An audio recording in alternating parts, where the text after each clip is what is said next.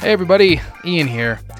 For those of you who don't follow me on social media, and this is your only way to keep in touch with me or hear from me, I have been taking a break for the last few weeks. I'm probably going to take a break for one more week, and I will most likely be back either on the 21st of August or the 28th of August, depending on how soon things in my life calm down. But I've been doing this for a year with no breaks, and I just figured it's kind of time for me to take a little break and and uh, reassess my priorities with the podcast and see what direction I want to take it. So follow me on social media for any updates, and we'll see you later.